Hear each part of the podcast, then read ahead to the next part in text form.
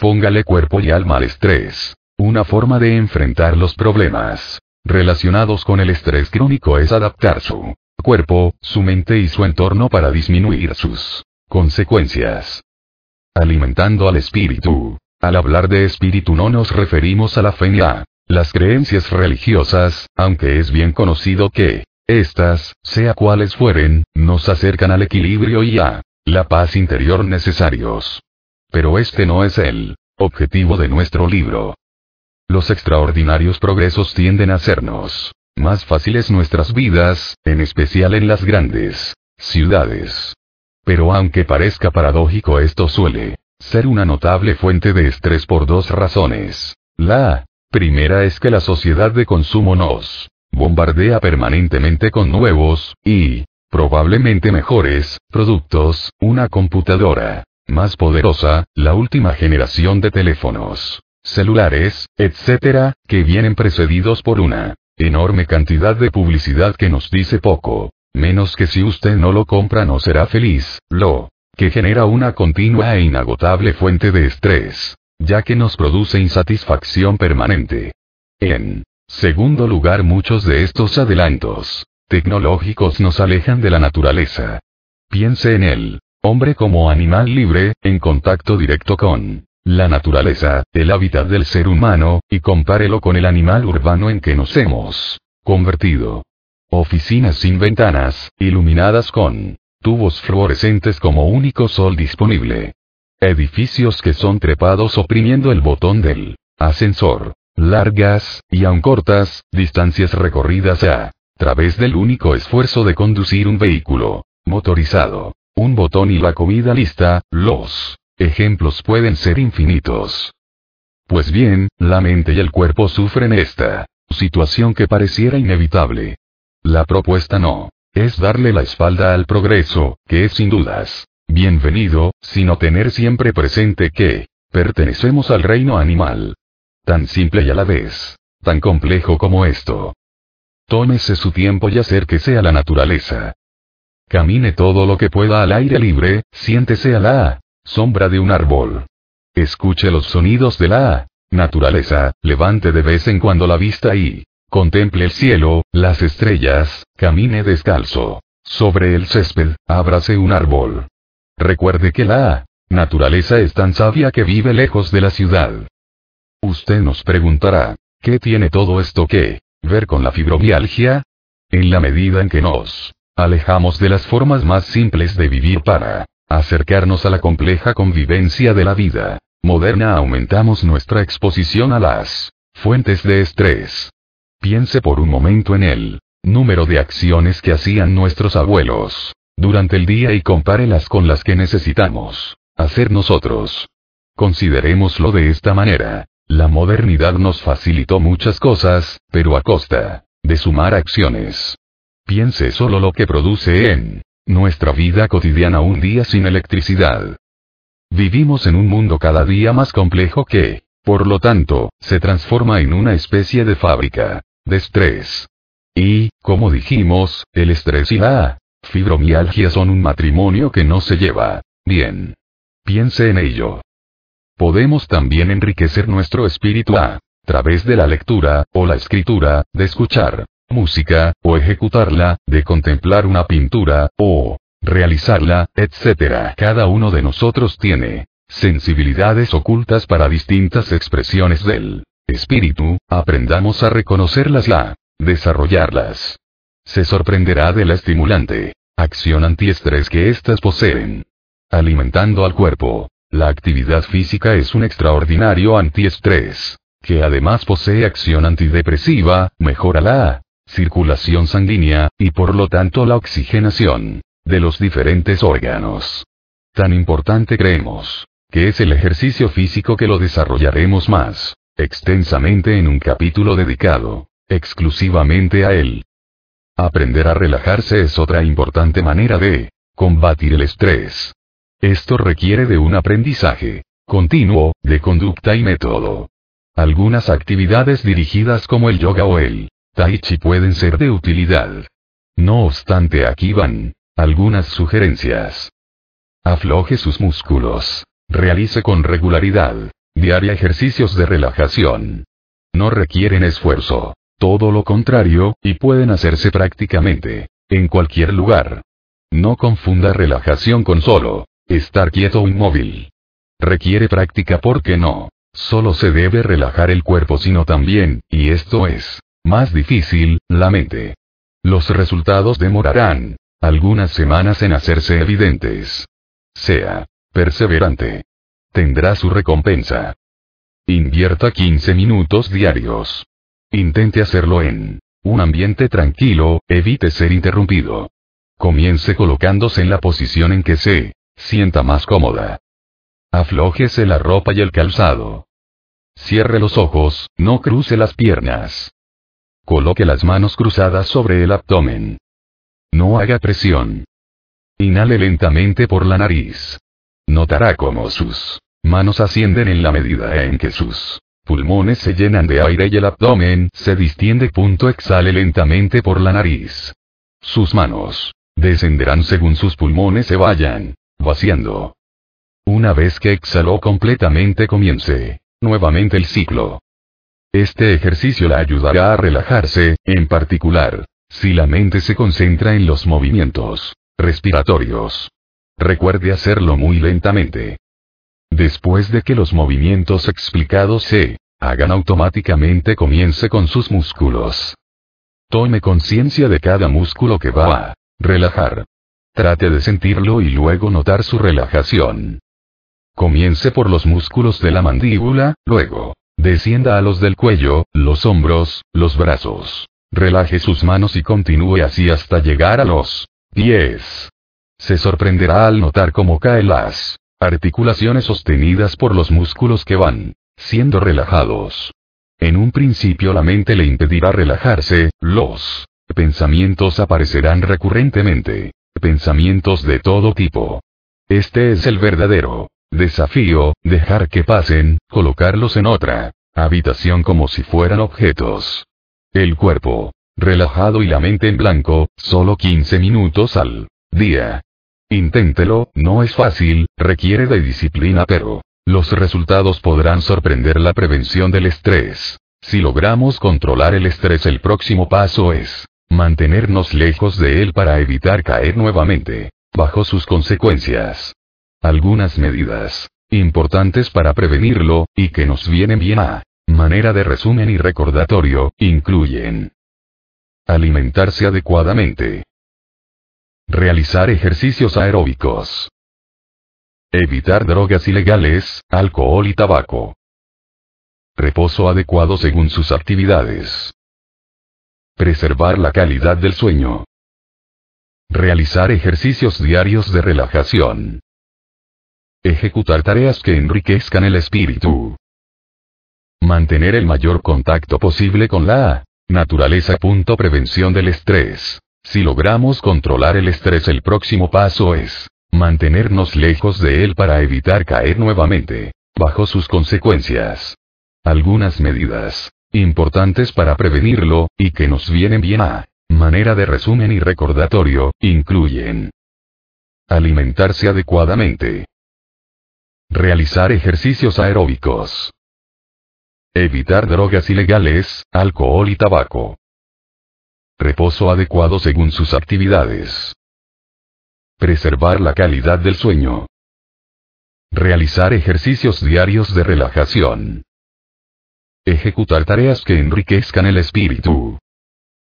Mantener el mayor contacto posible con la naturaleza. Prevención del estrés. Si logramos controlar el estrés el próximo paso es mantenernos lejos de él para evitar caer nuevamente, bajo sus consecuencias. Algunas medidas importantes para prevenirlo, y que nos vienen bien a manera de resumen y recordatorio, incluyen alimentarse adecuadamente, realizar ejercicios aeróbicos, evitar drogas ilegales, alcohol y tabaco, reposo adecuado según sus actividades, preservar la calidad del sueño, realizar ejercicios diarios de relajación. Ejecutar tareas que enriquezcan el espíritu. Mantener el mayor contacto posible con la naturaleza 5. Una experiencia desconcertante. El dolor es el síntoma más frecuente de la fibromialgia. Se le reconocen consecuencias físicas, psíquicas y sociales. Analizaremos sus características y qué hacer. Frente a él el dolor en músculos y articulaciones es el síntoma que con mayor frecuencia conduce al paciente a la consulta. Fibromialgia es una palabra compuesta que tiene raíz compartida con el griego y el latín. Deriva del latín fibra, que significa precisamente eso y del griego mío, músculo y algos, dolor. Y de esta manera, armamos la palabra que tanto nos ocupa y que significa dolor de las fibras musculares. En general al médico reumatólogo lo consultan por dolores de variada intensidad y diferente localización. Tal es así, que en Cataluña al reumatólogo lo llaman el medje del dolor, el médico del dolor, el dolor y el cansancio. Son los síntomas que más afligen a los pacientes con fibromialgia. El dolor del aparato locomotor es, junto con el cansancio, el que produce mayor preocupación y limitaciones en la actividad de la vida diaria. Suele ser difuso, afecta a todo el cuerpo, o bien comenzar en la columna, cuello, espalda, cintura, para después irradiarse a hombros, rodillas, manos, etc. Podríamos decir que la fibromialgia es una gran impostora porque imita a diferentes enfermedades reumáticas. De esta manera, el paciente está preocupado por padecer artrosis, artritis, osteoporosis o cualquier otra afección del aparato locomotor, pero en verdad se trata de fibromialgia. También otras regiones del cuerpo, además de músculos y articulaciones, pueden ser dolorosas.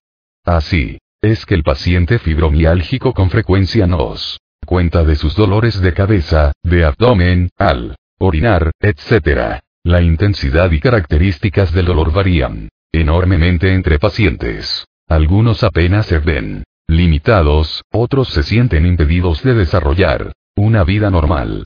El dolor es descrito por los pacientes de muy diversas formas. Punzante, quemante, agotador, oprimente, intenso, profundo. Por citar solo algunos ejemplos. El dolor es una experiencia única, propia de cada persona y por lo tanto existe una enorme variación entre individuos, aunque el estímulo que lo provoque sea el mismo. Ante similar dolor dos personas reaccionarán de forma diferente. Una de ellas puede apenas sentir alguna molestia, en tanto que la otra puede padecer una enorme incomodidad. Con frecuencia vemos que utilizando los mismos analgésicos los pacientes responden de manera diferente, incluso un mismo paciente a lo largo de su vida podría padecer el mismo dolor pero con distintas características e intensidad. El dolor es una sensación sumamente compleja en la que intervienen un inmenso número de factores que se interrelacionan entre sí. Para una mejor comprensión adoptaremos lo que algunos investigadores denominan perspectiva biopsicosocial. Esto significa que el dolor, como sensación subjetiva y única de cada persona, podrá ser modificado por distintos factores, como ser biológicos, psicológicos y sociales. A continuación, algunos de ellos. Factores biológicos. Actividad de la enfermedad. Condición física. Medicación. Etc. Factores psicológicos. Autoestima. Personalidad. Historia personal. Etc. Factores sociales. Familia. Amistad. Educación. Pertenencia social. Etc. Es muy importante comprender que el dolor se origina, se modifica o influye en estos tres aspectos. Biológico, psicológico y social. Un paciente con dolor, cualquiera sea su causa, y mucho más si hablamos de fibromialgia, va a tener consecuencias físicas, psicológicas y en sus relaciones con los demás, social.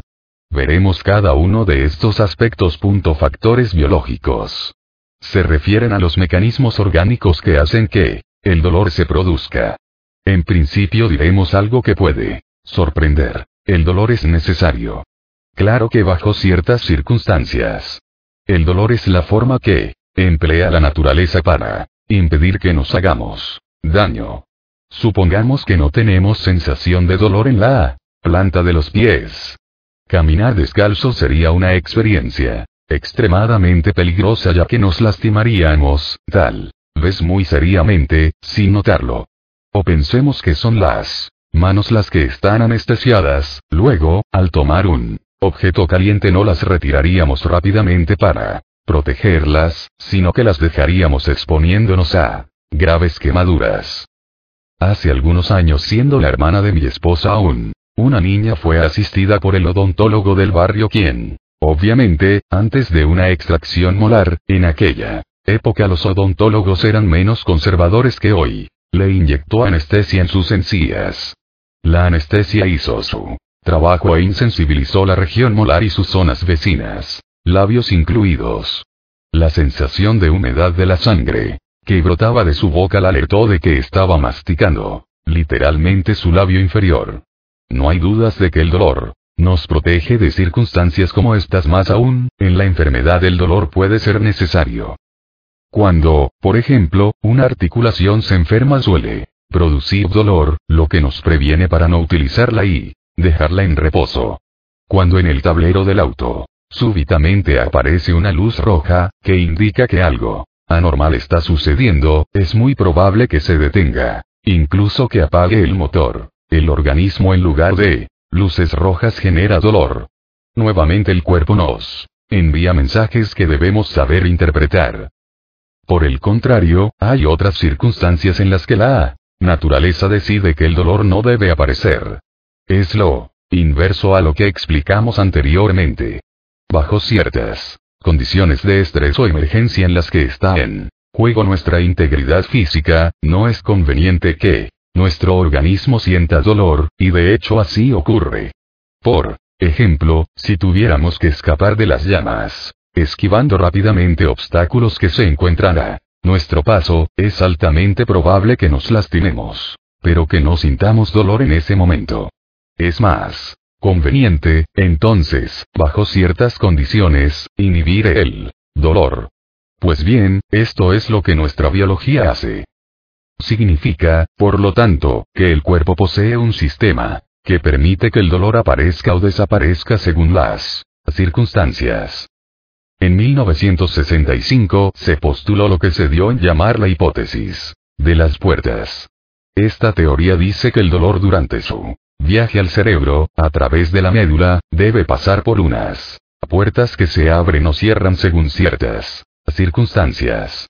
El organismo, de acuerdo a sus necesidades, puede cerrar estas puertas a través de impulsos nerviosos y de las sustancias llamadas endorfinas.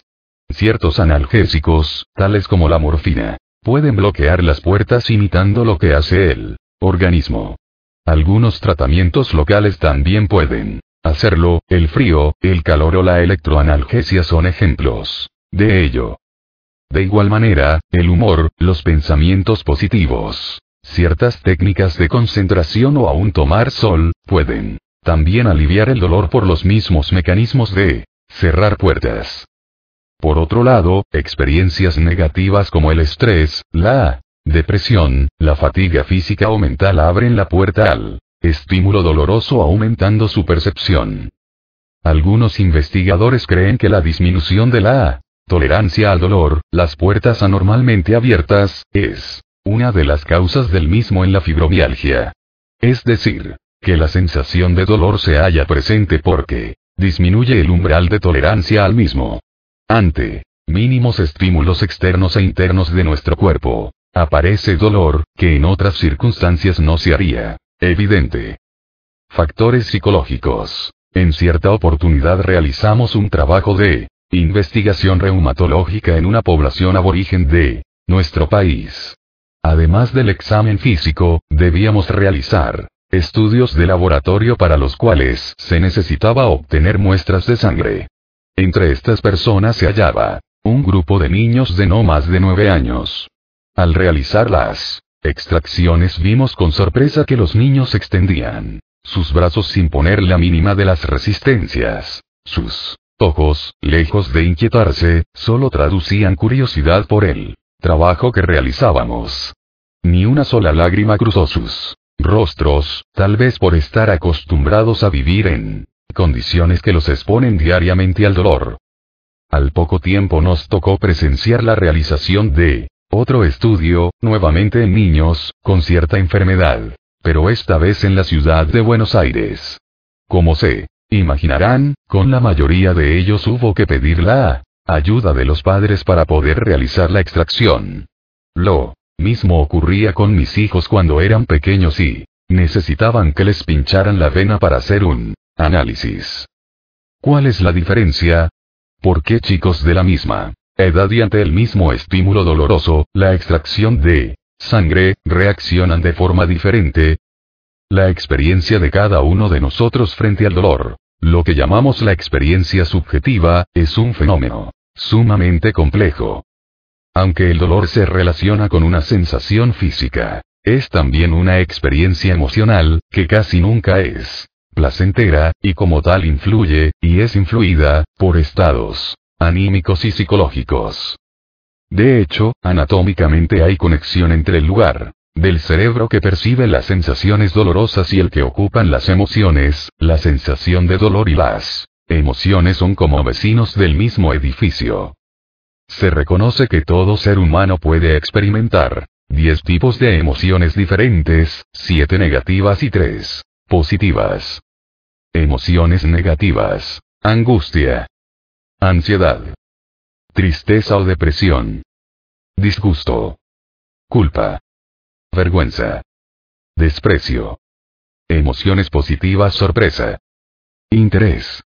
Alegría. Ya que el dolor es una experiencia desagradable es natural que esperemos que aparezcan emociones negativas.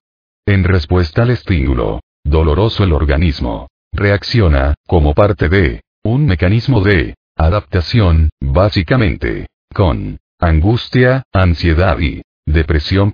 La depresión es el disturbio psicológico que con mayor frecuencia se asocia a las enfermedades dolorosas crónicas, a su vez suele relacionarse con la ansiedad. Diversos estudios de investigación mostraron que tanto la depresión como la angustia condicionan a una mayor sensación de dolor. Está claro que tanto la depresión como la ansiedad surgen como consecuencias del dolor crónico, pero a su vez, estos componentes psicológicos aumentan la sensación dolorosa estableciendo un círculo vicioso. Asimismo, fue señalado que además de la ansiedad y de la depresión, los pacientes con dolores crónicos padecen un elevado nivel de angustia. Más aún, se demostró que la percepción del dolor varía según el paciente pueda o no expresar su angustia. Por lo tanto, queda claro que la triada depresión, ansiedad y angustia se asocia con el dolor y que el manejo de estas emociones puede modificarlo. Este es un punto Importante a tener en cuenta al considerar el tratamiento. Factores sociales. Todo aquel que haya sufrido durante meses o años una enfermedad crónica, y en especial si esta es dolorosa, sabe muy bien que no solo lo afecta a él sino también a las personas que componen su grupo familiar. Los pacientes con dolores crónicos cambian, a pesar de su voluntad, su estilo de vida y modifican hábitos, limitando las actividades diarias. Por otro lado, las alteraciones emocionales como la depresión, la ansiedad y la angustia que, como vimos, acompañan a los pacientes con enfermedades dolorosas, pueden ocasionar dificultades en las relaciones sociales, especialmente en la familia o el trabajo. El encierro o la ausencia de vida social y de actividades recreativas conducen a una mayor sensación de dolor, la gente sufre menos si tiene algo mejor que hacer el dolor en la Fibromialgia, tal vez más que en cualquier otra enfermedad, es causado por una combinación de factores biológicos, psicológicos y sociales. Alternativas en el tratamiento del dolor. Como sabemos, por lectura o experiencia, el dolor es una de las características más sobresalientes de la fibromialgia. Repasemos qué tenemos para ofrecer, utilizando, para una mayor claridad en la explicación, una sencilla clasificación que dice que el tratamiento puede ser farmacológico o no farmacológico. Tratamiento farmacológico del dolor. se afirma habitualmente que el dolor es padecido por personas y no simplemente por cuerpos. Esto es aplicable a cualquier enfermedad que produzca dolor, pero muy especialmente a la fibromialgia, por eso resaltábamos los aspectos biológicos, psicológicos y sociales de padecer dolor. A. Analgésicos y antiinflamatorios. Ya hemos visto al hablar del tratamiento general de la fibromialgia que el éxito de analgésicos y antiinflamatorios es limitado. Las causas del dolor en fibromialgia son múltiples y complejas y ningún estudio científico, hasta el presente, ha podido demostrar la presencia de inflamación en diferentes tejidos celulares del cuerpo. Recordemos que a esta enfermedad se la comenzó llamando fibrositis, pero la terminación itis significa inflamación y como no la hay, ese nombre no se utilizó más. Por lo tanto, el empleo de antiinflamatorios no es razonable ni en la teoría ni en la práctica. ¿Cuántos tipos distintos de antiinflamatorios ha probado en los últimos años? ¿Fueron útiles? Seguramente no. Quisiéramos nuevamente volver a llamar la atención sobre dos aspectos del uso de antiinflamatorios. 1. No se automedique, porque los efectos secundarios, en especial si se los emplea en forma prolongada y sin supervisión médica, pueden ser sumamente graves. Además, como dijimos, los antiinflamatorios no son especialmente efectivos para esta enfermedad.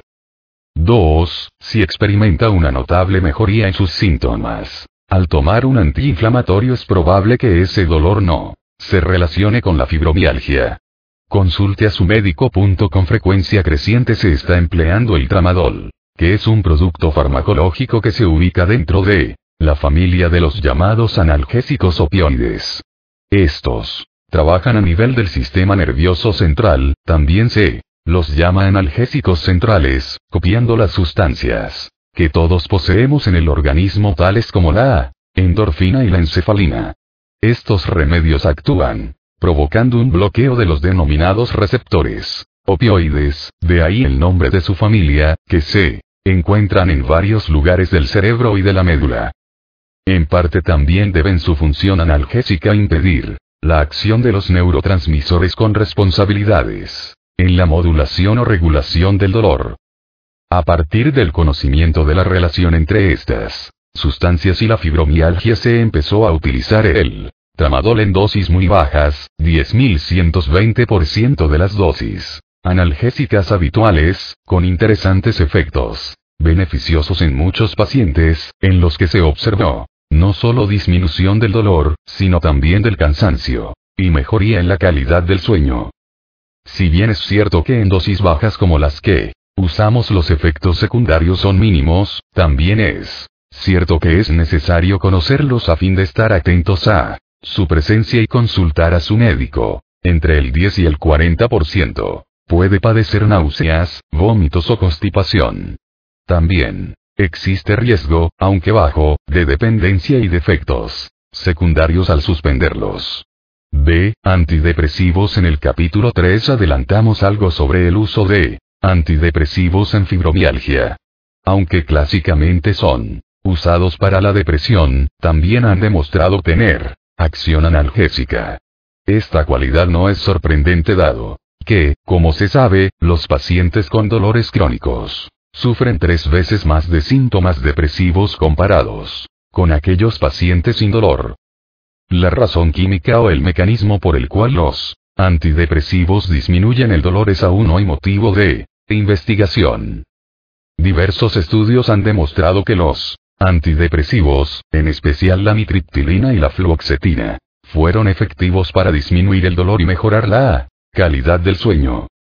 Al igual que ocurre con el tramadol, los antidepresivos en fibromialgia son utilizados en dosis bajas, por lo que los efectos secundarios son infrecuentes. No obstante, se debe tener presente que pueden ocasionar boca seca, visión borrosa, constipación, retención urinaria y aumento de peso. En otros casos pueden producir insomnio, piernas inquietas y aumento de la ansiedad. C. Moduladores de la respuesta neuronal. La pregabalina, que como ya adelantamos es el primer medicamento aprobado para la fibromialgia, demostró disminuir el dolor, mejorar la calidad del sueño y reducir el cansancio.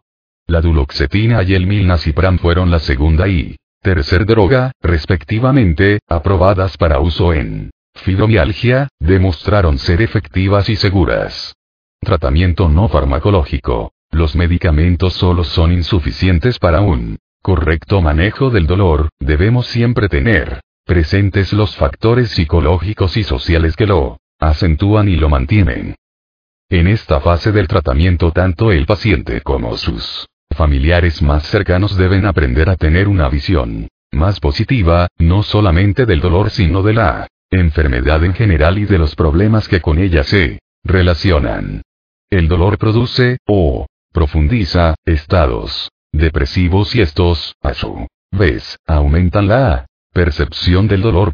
Debemos tratar de romper este círculo vicioso, el primer intento debe ser asumiendo una actitud optimista mirando el problema directo a los ojos y procurando dominarlo.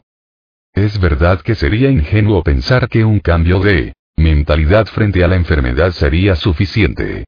Sin embargo, asumir una actitud proactiva es el mejor, y tal vez el más efectivo, comienzo para dominar el dolor. Recuerde que no hay nadie más importante que el número 1, usted. Solo el número uno podrá ser capaz de enfrentar de manera decisiva las múltiples caras de esta enfermedad. Las siguientes son algunas estrategias que pueden ser útiles y que procuran cambios en la conducta frente al dolor. Técnicas de relajación, como las explicadas en el capítulo sobre estrés. Recuerde que relajarse no es solo quedarse quieto en su sillón preferido, sino que implica una serie de técnicas que llevan a la relajación del cuerpo y la mente. Cambios de hábitos. Los pacientes fibromiálgicos conocen muy bien qué circunstancias familiares, laborales, etc., aumentan el cansancio y el dolor. A veces, es cierto, cuesta identificarlos, pero vale la pena el intento. Evite el mal hábito de permanecer encerrado, tendencia por cierto, muy común en los enfermos con dolores crónicos. Intente llevar un estilo de vida que se acerque más a la naturaleza. Al aire libre. Busque actividades recreativas que estimulen los sentidos y la imaginación. Estos cambios de actitud requieren tiempo, práctica, constancia y una atenta observación de los hábitos que deben ser reemplazados. El buen humor, como todos sabemos, es uno de los más efectivos tratamientos para el dolor crónico producido por enfermedades tales como la fibromialgia.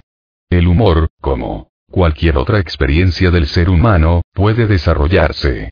Cada uno de nosotros tenemos gustos, diferentes aún para lo que nos provoca risa. No todos. Reímos con la misma facilidad de las mismas cosas. Es importante que no deje pasar la oportunidad de ver una película de su actor cómico de preferencia o leer libros e historietas cómicas. No olvide que la peor de las comedias suele ser mejor que el mejor de los noticieros. No es una mala idea coleccionar vídeos cómicos o comedias de distinto tipo para compartir con amigos o familiares. Alguien dijo, la distancia más corta entre dos personas es una sonrisa. De hecho, algunos sostienen que mantener el gesto de sonrisa por al menos un minuto ya comienza a generar endorfinas que son potentes analgésicos y antidepresivos naturales. Prevenir las recaídas. La reaparición de los síntomas de la fibromialgia, sea cual fuere la razón, nos conduce a profundizar la depresión, la angustia y el distrés psicológico y, nuevamente, otra recaída. Si no retomamos de inmediato el control de la situación inevitablemente caeremos en el tan mentado círculo vicioso dolor-depresión-dolor. Es posible desarrollar algunas habilidades para prevenir las recaídas. 1. Evitar las situaciones de alto riesgo. Es decir, aprender a reconocer todas aquellas situaciones, o personas, que nos empujan a aumentar los síntomas. 2. Reconocer los síntomas precoces de recaídas, tales como aumento del cansancio, del dolor o de la depresión, empeoramiento de la calidad del sueño, etc. Cada uno de nosotros tiene sus propias luces amarillas de alerta. 3. Intentar enfrentar las recaídas ensayando los cambios de conducta necesarios para evitar que los síntomas empeoren. Técnicas de relajación, ejercicios, actividades recreativas, vida al aire libre, son algunas de las posibilidades. 4. Premiarse cuando los mecanismos de prevención empleados por usted hayan sido exitosos. Las propuestas vertidas en los párrafos anteriores surgen de estudios de investigación en el área del desarrollo de intervenciones para la modificación de conductas ante el dolor en pacientes con enfermedades reumáticas. Estos tratamientos son relativamente nuevos en el manejo del dolor. Se continúa explorando este interesante campo de la medicina y es muy probable que, en los próximos años se desarrollen nuevas técnicas dirigidas al manejo del dolor en términos de cambios de hábitos, conductas e intervenciones psicosociales. Terapia física. Las diferentes modalidades de terapia física para el tratamiento del dolor incluyen el empleo de frío, calor, ejercicios, electroanalgesia, etc. Estos tipos de tratamiento, para mitigar el dolor, en particular de origen reumático, han sido utilizados durante siglos. Por supuesto, con el paso del tiempo los diferentes métodos han sido perfeccionados y, lo que es más importante, fuimos aprendiendo cuáles son los más efectivos según los casos. Los objetivos perseguidos con las diferentes modalidades de terapias físicas son calmar el dolor, mejorar o mantener la función de las articulaciones, Educar al paciente para un efectivo autocuidado. Describiremos las formas más frecuentes, o al menos, las más populares. Luego veremos qué lugar tienen en el tratamiento de la fibromialgia. Calor. Las fuentes de calor que empleamos en medicina pueden ser superficiales por radiación, como la luz, infrarroja, por conducción como la parafina o el agua caliente, o profundas, como las ondas cortas o el ultrasonido.